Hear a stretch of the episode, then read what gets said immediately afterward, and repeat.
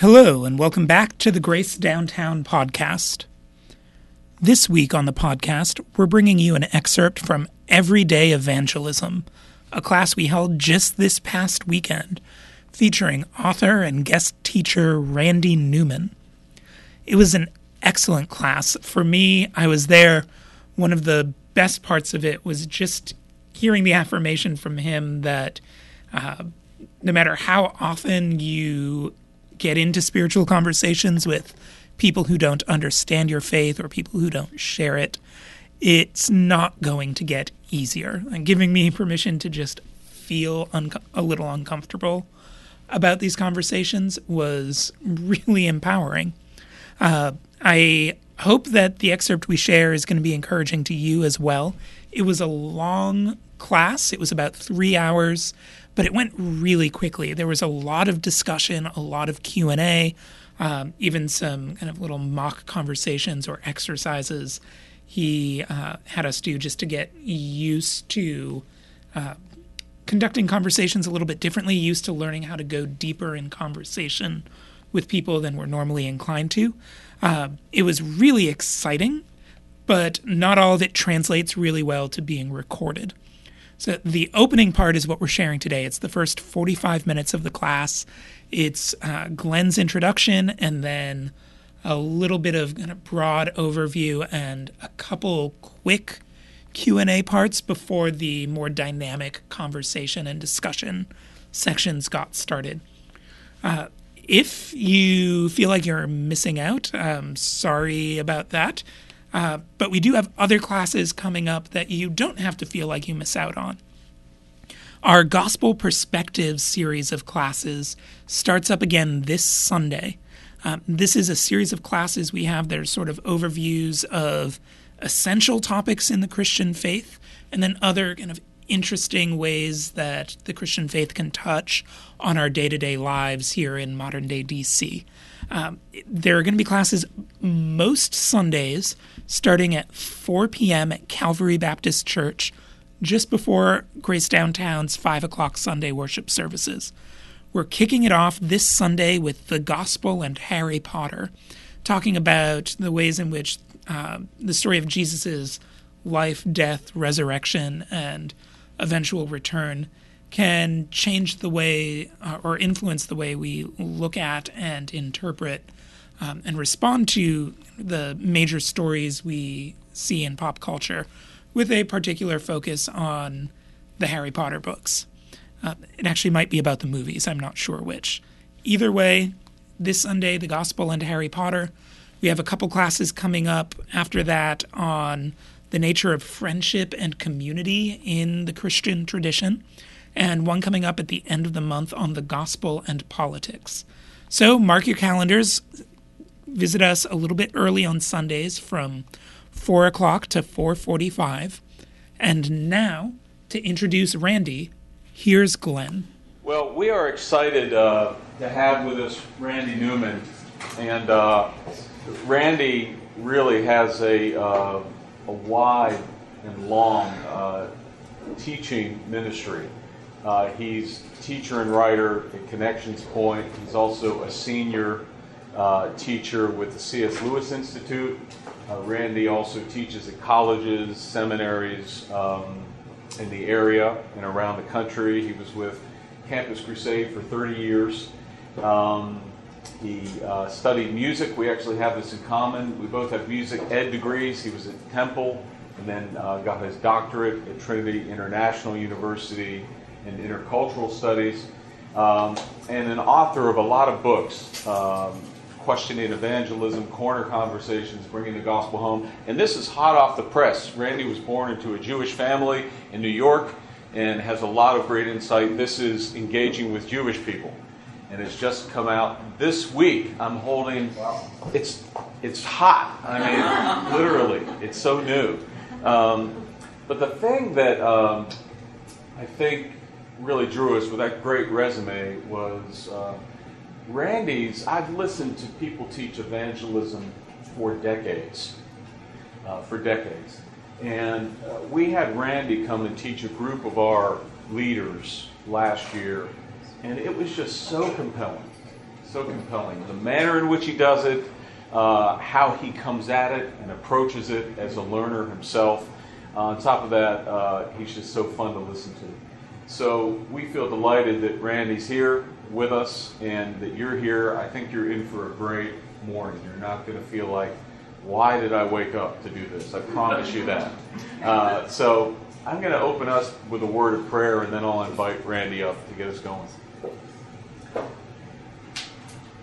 God, we thank you for your heart for people.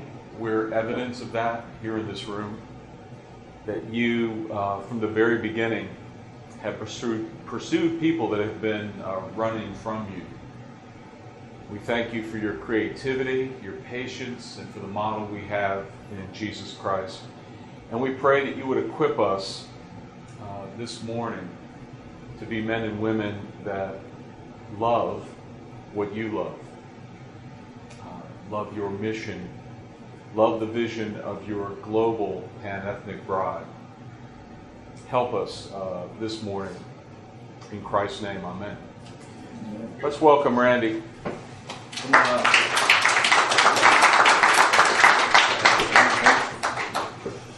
I started coming up the aisle and I saw my good friend Kevin Ochter stand up. I thought, he's leaving already? He usually sticks around longer. I mean, people don't usually leave that quickly, but no, good to see you again, and it's great to be with you. It really is. Um, uh, I'm almost always amused that the Lord keeps using me in evangelism training things because I'm such a reluctant evangelism evangelist, and and maybe that's exactly why I'm I'm I'm a fellow struggler. At least I hope that's good news to you. I'm a reluctant evangelist. I'm I'm one who. Well, some of you have heard me before, perhaps have heard, um, I always used to hear these speakers get up and talk about how they loved to witness on airplanes. That was always where all evangelism took place, it seemed. High up, close to heaven, captive audience, where were they going to go? And I remember hearing these speakers always talk about how they always prayed for the person who was going to sit next to them, and I always just felt so guilty because I can vividly remember praying many, many times for an empty seat. Um, some of the worst, most discouraging words I hear when I get on a plane is, we're expecting a very full flight. Oh, no, there's going to be people here. So um, so now some of you are really thinking, why did I wake up to come to this? But we've locked the door and you can't get out. Ha-ha. So um, I want to I want to talk this morning about how, how do evangelistic chickens do evangelism? How do reluctant evangelists do evangelism? Um, the great news that I want to announce is that God uses us in really profound and powerful, amazing ways. Evangelism occurs at this just intriguing intersection of what people do and what God is doing. What people do that's very human. They listen, they ask questions, they engage in conversation, they They point people to other people or articles or books that do a job much, much better than they can do. They just uh, express love and concern for people. That's very human. But then there's also this divine drama of God working in people's lives, of, of orchestrating things, almost in, in unlikely, improbable ways. So more than anything, I'm hoping out of this morning, you come encouraged with, okay, I can... I can do these things, and I can ask God to do this, and ask God to work so that these things intersect. Um, let me let me share a very recent witnessing opportunity I had to give you kind of a picture of this. Um, I still uh, do campus ministry at George Mason University. I work with professors, and we have this uh, weekly event. We call it the Faculty Forum, and professors come together, and we discuss different things of how faith and scholarship intersect. And we had our very first meeting two weeks ago, and nobody showed up, for, except me. I was sitting in this empty room, and I thought, wouldn't this be a lovely photo to take and send to all of my financial supporters? Um, and then finally one professor did come, and he and I had a lovely chat for the next hour, but nobody else came, nobody. Uh, so again, it was a nice conversation, and my prepared notes, I said, well, maybe next week. And uh, and then, by the way, things did improve the next couple of weeks. But after we were all finished, I went downstairs to the food court, and I was just feeling miserable and kind of sorry for myself. What am I doing, wasting my time? I've been here for so long. And this guy comes up to the table, and he goes, "You mind if I join you? There's not an empty seat around here." And I thought, okay, this is probably like a witnessing situation, Lord. Uh-huh, yeah. And I was feeling kind of Jonah-ish. Like, really? Now? But okay, oh, sure, yes. And the guy's older, and I would have bet money that he was Jewish, and it turned out that he was. I just kind of guessed. And he's one of these retired people who's coming in auditing classes at George Mason. That, that happens quite a bit. So he sits down, and then right then this woman comes up who's with another ministry who knows me pretty well. But she doesn't know him, and she just assumes that I'm probably talking to one of the many professors I work with, like the one, or I mean, but you know, she she thinks I have a successful ministry. And so, um, so she comes up, and she says to me, she said, "You just preached two weeks ago at my brother's church. He thought it was great." And this guy looks over and goes, "You preach?"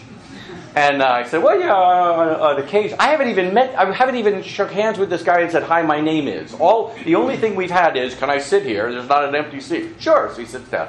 So I, you know, "You preach?" And I, "Well, yes." And he says, "What do you preach about?" And she says, thinking he knows me, says, "What does he always preach about?" I thought, this isn't going well.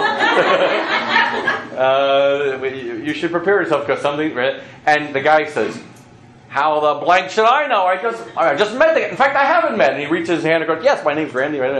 And she just gets this look of, oh, this is different than I thought. And uh, Uh, very quickly, she said, "Well, why don't I just leave you two to have it?" And she ran. I mean, like, get away. Ah! Um, so we, you know, launch, so what do you do here? And then this launches this great conversation that went everywhere from uh, Woody Allen to C S Lewis to why does life disappoint to how can you be Jewish and believe this stuff. It was wonderful. It was really wonderful. Um, my favorite moment as I recreate the thing is when I said to him, "So how, I mean, how would you describe your own religious beliefs?" And he said, "Well, I guess you could call me a non-practicing Jewish agnostic." And all my mind could think of was, what would a practicing Jewish agnostic do? how, how do you practice agnosticism? Everybody shrug your shoulder. I, I don't know, right?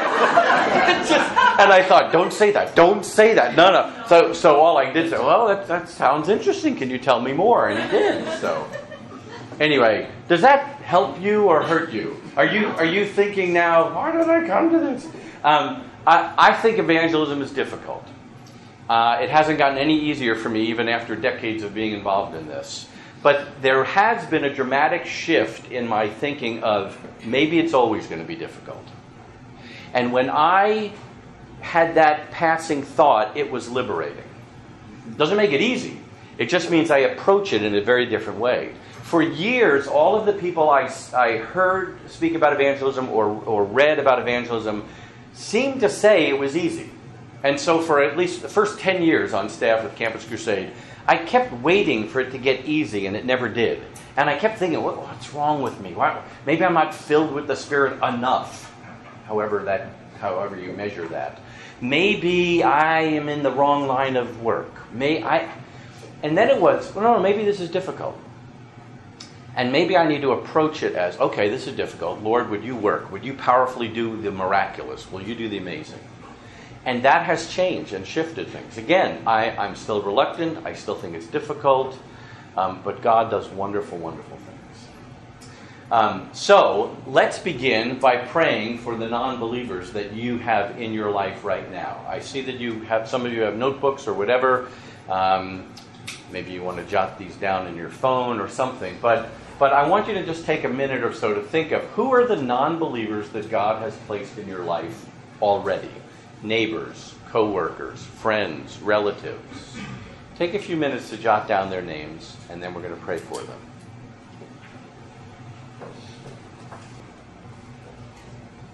So let me pray once again. Lord, thank you for the names we just jotted down. It's no accident that they live near us or work with us, or that you brought them to the surface of our memory right now.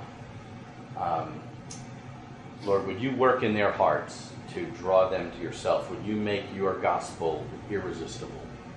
And would you uh, grow our love for you so that we have compassion for them? Uh, we asked for wisdom this morning of next steps to take, and we ask that you guide our time for the sake of your kingdom. In Jesus' name we pray, amen. Um, let's start with a short little Bible study um, about getting a biblical framework around this thinking about evangelism. Colossians chapter four, verses two through six. Hope you have a Bible on your phone or this old-fashioned thing called hard copy. Colossians, you probably know, or I hope you know, or that you will know. Um, Colossians is a book about the supremacy of Christ, the greatness of the Messiah. He's not just a person, he's not just a teacher, he's God in the flesh. And Colossians one has been considered by many people some of the most Christologically rich passages of all of the Bible. So Colossians one talks about the supremacy of Christ. He's God. He has all the fullness in him.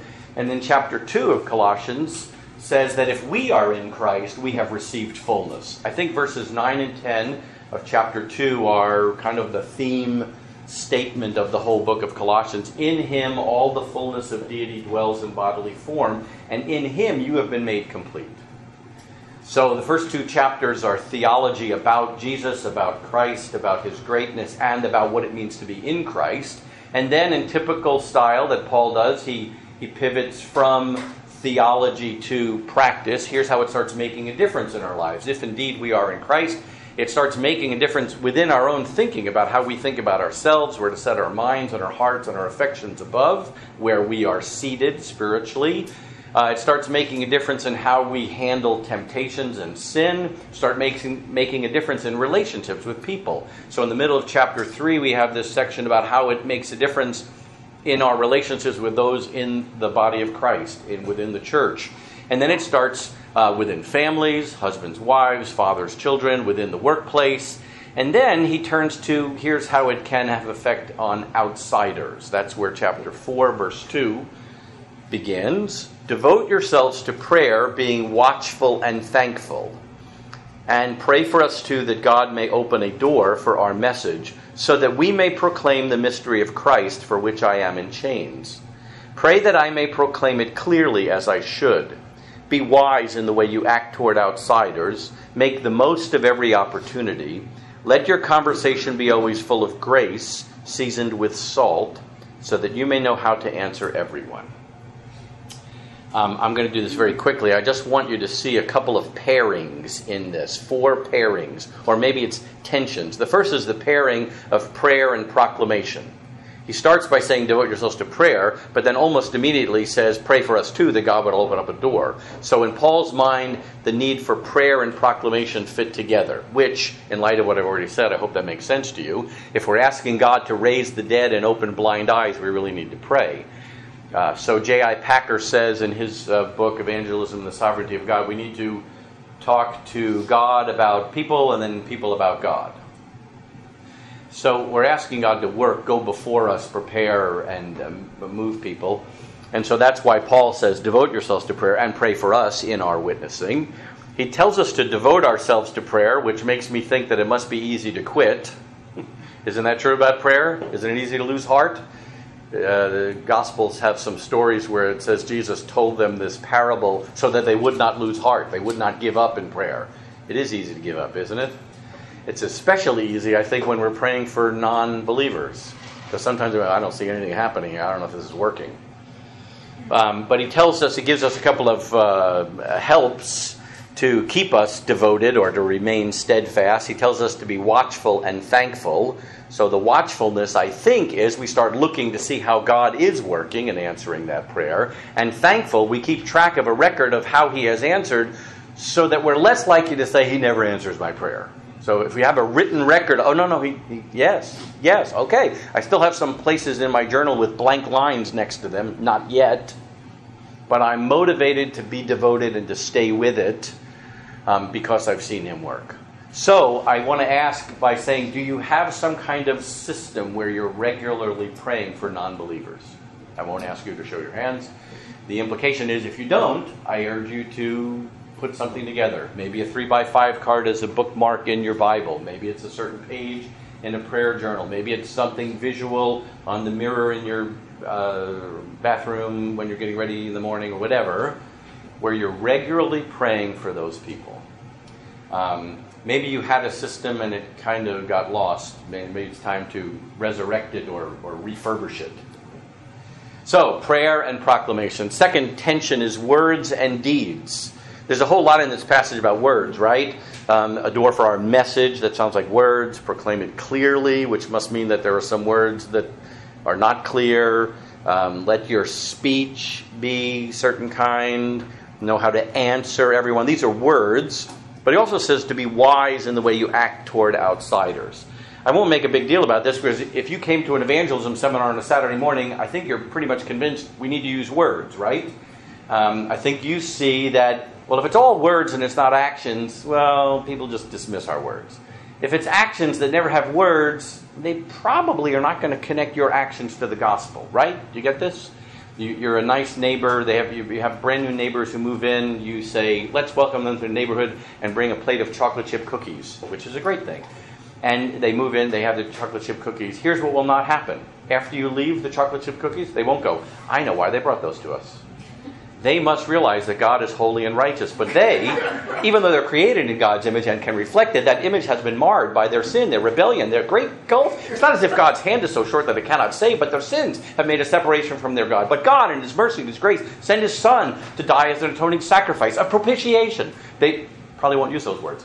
Um, so I, I did this once, and, and I, I could see it on someone's face. They were kind of thinking, so do you think we should put tracts between the cookies? Perhaps, although uh, let's keep brainstorming. There might be other methods. Um, okay, sooner or later we need words. So uh, prayer and proclamation, words and deeds. Uh, third is this interesting pairing of grace and salt. I think this is one of the greatest challenges for us today, especially. Um, let your speech be with grace. I think we get that. We need to find ways to articulate the gospel so that it sounds like good news, that it sounds like grace, that it sounds amazing, that it's wonderful, that we can know God in a personal way, and we can talk to Him about anything, and that He does love us, and all sorts of positive things about the gospel message. We need to be careful that we don't only talk about that and not talk about sin and rebellion and separation, sure, um, but we need to find ways that people are attracted to the gospel, almost in the same, in the way that they might um, become jealous. Um, short story about my coming to faith. I come from a Jewish background. When I was about sixteen or seventeen, I thought, okay, I've got to get Judaism right, finally, because it just seemed like God was distant and alien. So on Yom Kippur of my sixteenth year, I decided I was going to do everything right that year. I was going to fast. I was not going to drive in a car. I'm going to go to synagogue the whole day and pray. I'm going to confess all the sins that they have listed in the prayer uh, book, um, even though I didn't know what they were because they were all in Hebrew. But I figured God knows Hebrew, so I'll confess all. And I don't even... Maybe, I can't remember, I don't know, it doesn't matter. I'll confess all of them. And, and it didn't work. And I walked home at the end of the holiday as the sun was setting, and I was thinking, it didn't work. God seems just as distant and alien as He was twenty-four hours ago. And then I, I looked at my shoes, and I saw I was wearing dress shoes. I was dressed up because Yom Kippur is the holiest day of the year. And I thought, oh man, I, I, I forgot. The rabbis have this ruling that you're not supposed to wear dress shoes on Yom Kippur. You have to wear soft-soled athletic shoes. I thought, that's why it didn't work. I wore the wrong shoes. Yeah, exactly. And then I and then I thought, that's the stupidest thing in the world. You got to be kidding me. That's is is that the kind of God we're talking about? You got to remember this, remember this, remember this. Wear the right shoes. I thought, there's got to be some other way. And it was soon after that that I met a group of Christians in a high school youth group from a church, and I got jealous, just like Romans nine, ten, eleven says I would. But but. It was, they knew God in a personal way. And I just was so intrigued that they could pray in English, that they could pray about everything.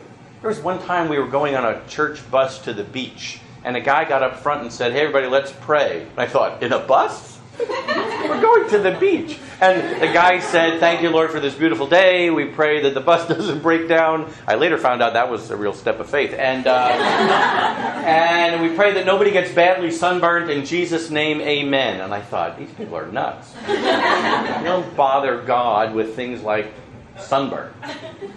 But something stuck with, well, maybe you do. Wouldn't it be great if you could know God that well that you could pray about sunburn and parking spots and wow.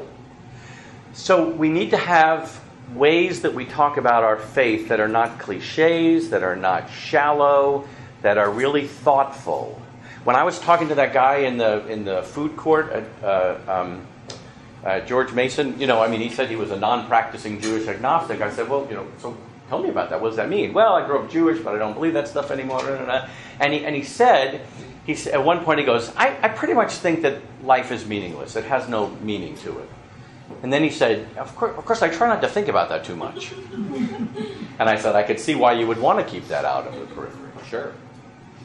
Um, I said, but you know, I, I, and then I said, you know, I think, I think that probably could describe me at one point in my life. I was pretty sure life was pointless and meaningless, which then sparked the long conversation about Woody Allen and movies. And I said, but you know, I there was something still nagging, like, no, I think there might be something. And he was listening. And then I talked about C S Lewis's chapter on hope in Mere Christianity.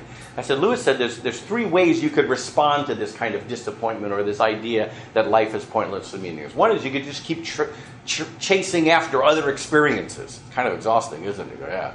Said, or you could become cynical. And he went, yep, that's me. Oh. And I said, well, I think there is another way. He says, what, what is it? I said, well, I think that's why Lewis called that chapter Hope. It's this pointer that all of these disappointments mean that we're meant for another world. And then I talked about my experience with music, how it always seemed to promise and yet always failed to deliver. And he was really listening. I mean, when I told him about knowing Jesus has satisfied that, so that I still experience disappointments, but the disappointments are not crushing. The disappointments are almost joyful. It's like, oh, that's right. Rachmaninoff was not supposed to do any more than that. And then I can enjoy Rachmaninoff for what it is, and I do. So we need to find ways that are grace, but we also need to find ways that have salt in them. And salt makes you thirsty for more. Salt Um, was used uh, in some rabbinic writings around this time to refer to the wisdom literature in the in the scriptures. You know how Proverbs sort of like throws out an idea, it's just a short little thing, and ooh, that, that triggers a whole lot of other ideas. I think that might be what Paul has in mind when he says that your words need to be seasoned with salt. They need to have, sometimes it's a surprise, sometimes it's a little bit of a sting, sometimes it's it's the bad news of the gospel. It's, and we need to come up, we need to think through, how is your love of the gospel grace and salt? So maybe, here's one idea, maybe it's, there's something inside me that really is good. There really is. There, there's something, I, I do care about people. I do long for beauty. I do want to do right. And there's something else in me that isn't good. And there's this internal clash. It's in everybody. In the in any situation, I can see something that I can gravitate toward gratitude and thanksgiving or whine and gripe and complain. What what is that? And then I think the gospel resolves that tension because Jesus paid a price to satisfy God's wrath and to show forth his love. I didn't lose you on that one, did I? Okay. So we need to find ways that surprise people, that um, make them go, wait, wait, wait, wait, what do you mean?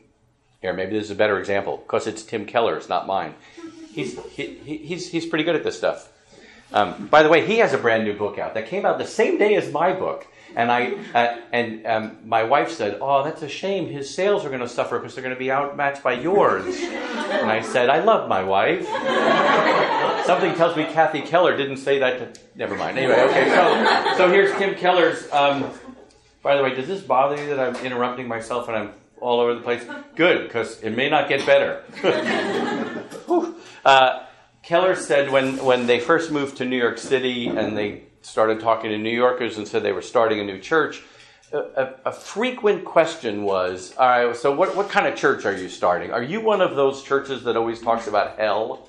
Are you one of those hellfire and brimstone churches? You know, he's talking about flames and fire. And, and, and he wanted to try to figure out, I mean, even by the way, the tone of voice, by the way it was asked, it made him think, if I just answer this question kind of briefly with, yes, we do believe in hell, that's the end of the conversation. It's over. Oh, yeah, another one of those. So, but but they, they do believe in hell. He does believe in it. And and he does take the Bible quite literally, uh, you know, in those places. So he, he thought, how, how do I how do I answer people's questions? I don't know if he used this term so that it would be salt, so that, but but he did want to answer it in a way that it would continue the conversation. So he came up with this thing and he started using it and found, oh, this, this sparks some good conversations. He said, well, you know, all those passages in the Bible about flames and fire, he said, I, I think I think you, you could interpret those as a metaphor. And people went, oh, good, you're not one of those crazy literalists.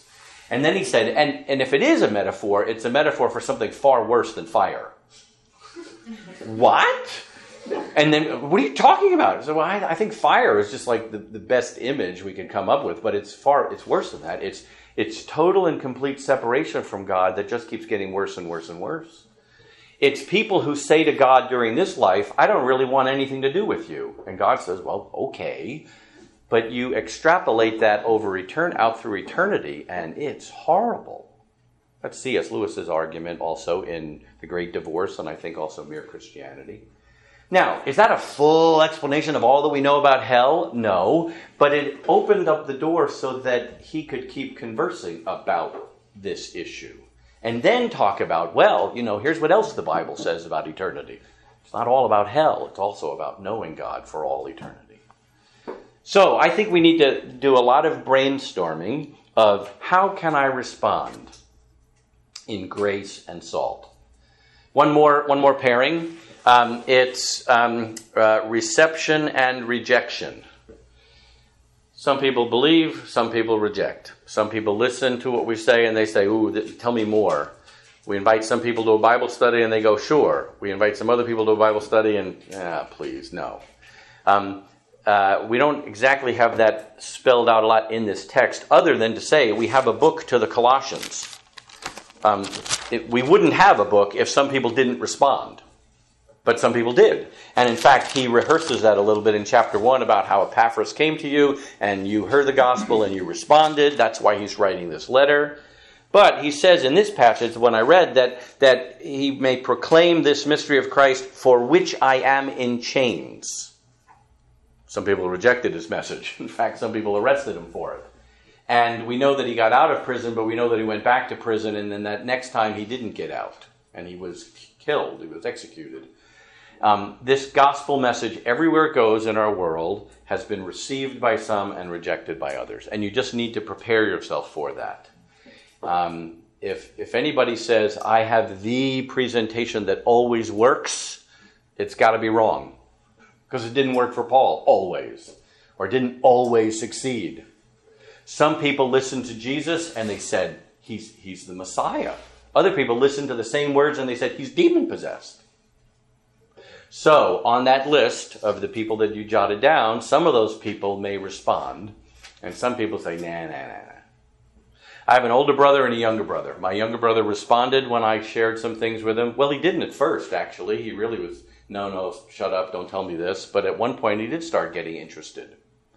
Um, and then he did respond, and he gave his life to the Lord, and he served in ministry. He still is serving in ministry. He pastored a church in Amsterdam, in the Netherlands, the, the drug and prostitution capital of Europe, and had a great ministry there, and now has this ministry training Christians how to reach Muslims.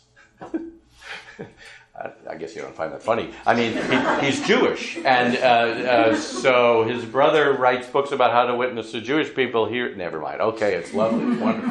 That's my younger brother. My older brother has had a steady no for thirty years. Nah, nah, nah. So some people are going to receive, some people are going to reject. So do you have questions so far for me? How does it sound so far? Yes? Um, you mentioned a lot about uh, preparing, like not just in prayer, but brainstorming, mm-hmm. and planning. Um, How does that, how does that intention with, uh, don't think beforehand what you will say? From Matthew ten, is it?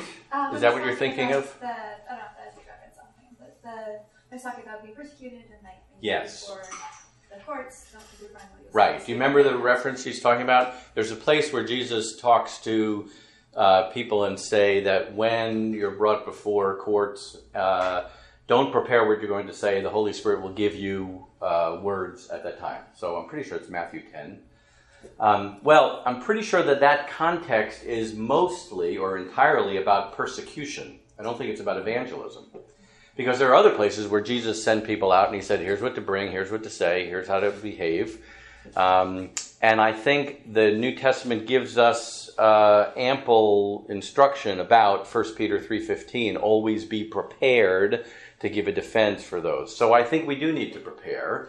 I don't think we need to prepare for what we will say when we're being persecuted or thrown into prison or that. That's what I think the context is there. And I think those are these cases where God will give us words. But for knowing how to prepare what to say and how to answer questions and to anticipate what are the questions people are likely to ask me, how could I answer, I think we do need to prepare. So, other questions? Here's a question we're all thinking right now, I'll bet, I'll, I'll bet, ready? We're all thinking, what happened to the air conditioning? It, it, it just quit, and uh, am I the only one who's wondering? I shouldn't have, I shouldn't have planted the idea in your mind. Um, can we do anything about it? Does it matter? No, no, okay, I'm sorry. It, it kicks on and off. Oh, all right, so we're not, we're, oh, okay. I'm feeling a little warm, but um, anyway, sorry. Other questions about what I was talking about? In light of the certainty of rejection, how do we mentally prepare ourselves? Yes. Uh, especially for the long haul, continuing to pray regardless of. Yes. Did you say the resurgency of rejection? Yeah, of- oh, certainty, certainty. Um, uh, that's a very, very good question. Um, so there's a number of different things that come to my mind. The, the biggest is we need to shift. I think a lot of us have been lulled into thinking, well, this may not go all that badly, because for the past, I don't know, maybe one hundred years in American culture, people have kind of sort of tolerated Christians. Even, even if they disagreed with them, there was this commitment to pluralism or coexisting, and so, okay, sure. And people had kind of a general positive feel about Christians. That has changed dramatically. And we should assume that the promises about people hating us are probably more likely. Jesus said, blessed are you when people insult you and lie about you and hate you on account of me. I think that's more where we're at today. Um, they're assuming that we're homophobic, anti-intellectual, anti-science, narrow-minded jerks. So I think, um, so a whole lot of it is praying. A whole lot of it is, I think we need to spend more energy, um, and this is a prayerful, meditative discipline of thinking about the riches we have in Christ. Um, so that we're more stable and sure, so that when people insult us, still hurts, but it doesn't hurt quite so much and doesn't throw us. And I don't think that's easy. And I don't think it's as simple as just remembering certain pieces of fact, of information. I think it's intriguing that in Paul's prayer in Ephesians three, when he prays, I pray that um, you, together with all the saints, so it is a corporate thing, will be able to have power to grasp how wide and how long and how deep and how broad is the love of Christ, but that you will have power to grasp. And so it's not just information, it's not just cognitive. We need God to work powerfully in us so that we have such a deep reservoir of the love of Christ, of how great the gospel is, that we'll be able to handle it when people reject us. So, do you want to follow up uh, with that, or was that helpful at all? Yeah, that's great. Thank you. Uh, I do think it's going to be difficult, and I do think more and more we need to back up further in our thinking. So let me do, uh, By the way, um, I'm very excited to use a new app on my phone now to keep track of my parking right across the street. So in nineteen minutes and twenty-four seconds, I'm going to have to take a short break and go. So prepare yourself. In about eighteen minutes, I'm going to have you break up into groups and do some discussion because I'm going to be doing this. Um, uh, here's something that I, I want to give you kind of a visual image about to try to help with this grace and salt. Um, I think the grace and salt mentality means sometimes, very, very often, we need to move gradually. We need to proclaim the gospel incrementally. Here's what I mean. And um, if you could imagine a line suspended in midair here, and uh, on it is the alphabet. Maybe I'll stand with it. It's, it's back. It's further. It's back here. There's a line on this wall, and you have A, B, C, D, all the way to Z. And this is a spectrum of unbelief. The people you talk to who are unbelievers are somewhere on this spectrum, um, Z being very, very close to belief. They, they, have a, they have a biblical worldview, even if they couldn't articulate it as such. They believe in God. They know there's something not right. They've even thought a lot about Jesus. And all you need to do is explain a little bit about what it means to be born again, what it means to trust the Messiah. And they're in. Um, A is the most hardened, angry atheist you can imagine. And everybody you meet is somewhere on this A to Z spectrum. Does that make sense? Got that? Um, so, a whole lot of evangelism strategies were formulated in our country, or even uh, many other parts of the world, at a time when a whole lot of people were already here. They were kind of prepared. They were at letter T. They already believed in God. They believed in, you know, that's probably something I should think about sometime. And so doing evangelism was telling them T U V W X Y Z. It was, can I show you this booklet that explains four truths about what it means to know God personally? Can I draw this diagram that shows this gap, but how Jesus bridged the gap, right? You're familiar with those kind of things? And when you meet people and you get to know them and you talk and you listen and they're here, that's a great strategy. But if they're further down this way, which is where our whole entire culture has come. And by the way, the, a, a problem with this A to Z spectrum is that um, it sounds like I'm saying it's just one-dimensional and it's all cognitive and intellectual, but it's not. So if there was some way to make this a three D kind of model, because there's emotions and social things, um, and so we need to take into account all of that. So... Um, We used, as a culture, we were here, and now we've kind of moved here. And so there's a whole lot of people who, if you were to say something like, um, could I tell you about what it means to know God personally? Now, some people will say, well, yeah, oh, okay. Other people will say, are you kidding? Please. No, I don't need another religious fanatic in my life. Get out of here. Or worse. Um, and so what we need is strategies and ideas and questions to ask for all sorts of different places and move gradually. I think that guy that I was talking to the other day in the food court was somewhere around here or further here, but I think I may have pushed him a little bit. He did say he wanted to read this book, Mere Christianity, when we left, so I'm hoping that moved him a little bit. But um, he certainly wasn't ready, I didn't think, for me to take out a, a, a diagram and talk about Jesus' death on the cross. I hope that doesn't freak some of you out. I don't know. We'll talk later. Um, so um, so even even Tim Keller, who wrote a book, um, how, how long ago did he write the book, The Reason for God? Is it ten years old already? Um, he wrote this book, The Reason for God, and he articulated reasons why a thoughtful person should believe in God, should believe in uh, the New Testament of the Bible, believe, okay. He just came out with this book the other day called um, Making Sense of God, and he says in the introduction that he wrote this book, The Reason for God, and it was helpful for some people, but it wasn't helpful for a whole lot of people who weren't even ready to have that conversation yet. He said, um, maybe this was in an interview that he did about that book, people come to faith or think about faith in a rational way, but also in a social way, Uh, social, cultural way, psychological, emotional way. And um, he only addressed the rational way in that first book. So he was trying to go after these other things. Why should an open-minded contemporary American consider a, a, a religious point of view that is so out of touch with reality that it's, that it's almost two hundred years old in its belief about sexuality. Why should they even consider it? So that's, that's part of this A to Z thing. Is this making sense so far? So I, um, it used to be that we were trained to start gospel conversations with some starter questions here. One of the most popular was, um, if you were to die tonight, how sure are you that you'd go to heaven? Remember this one? Um, it was part of a, a group called Evangelism Explosion.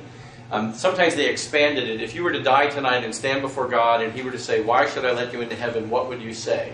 Remember this? Well, that assumes a whole lot of common ground, right? That they believe in God, they believe in heaven, they would like to go there. That God is a verbal God who could ask them a question, and that something they would say would make a difference. Okay, sure, if they, if they buy all that, then that's a great question. But if they're here at letter D, sometimes I joke, or where my relatives are, which is negative W, somewhere. Um, uh, that's just that's a, that is a non-starter question. In fact, I'm pretty sure I, they wouldn't even allow me to finish the question. If you were to die tonight, shh, why, why are you talking about dying? There, there is this Eastern European Jewish superstition that you don't say bad things because then they'll happen to you. So if you so you start if you were to die tonight, what? Stop! What, just shoot! What is your Christians are always talking about dying tonight? Are always talking about getting hit by a bus? What is it with you guys with buses? Like, it's just it's a weird question. So it's it's not a good letter D question, and so I think we need to brainstorm. What are what are some starter questions that we we don't know? You know, so the more general, I think, the better. Um, so some of those starter questions, well, do you ever think much about spiritual stuff? Is is religion any kind of part of your life? Is, is does God play a part in your life? How? Now, by the way, I think there's even some prior questions to that of just getting to know people and being a good listener. What kind of stuff are you into? What do you like to do when you've got a day off? Um, do you read books? What kind of books do you like? What, what are some of your favorite authors? Um, have you seen any good movies lately? What kind of movies? What's what's your all-time favorite movie? Or what are your top three favorite movies?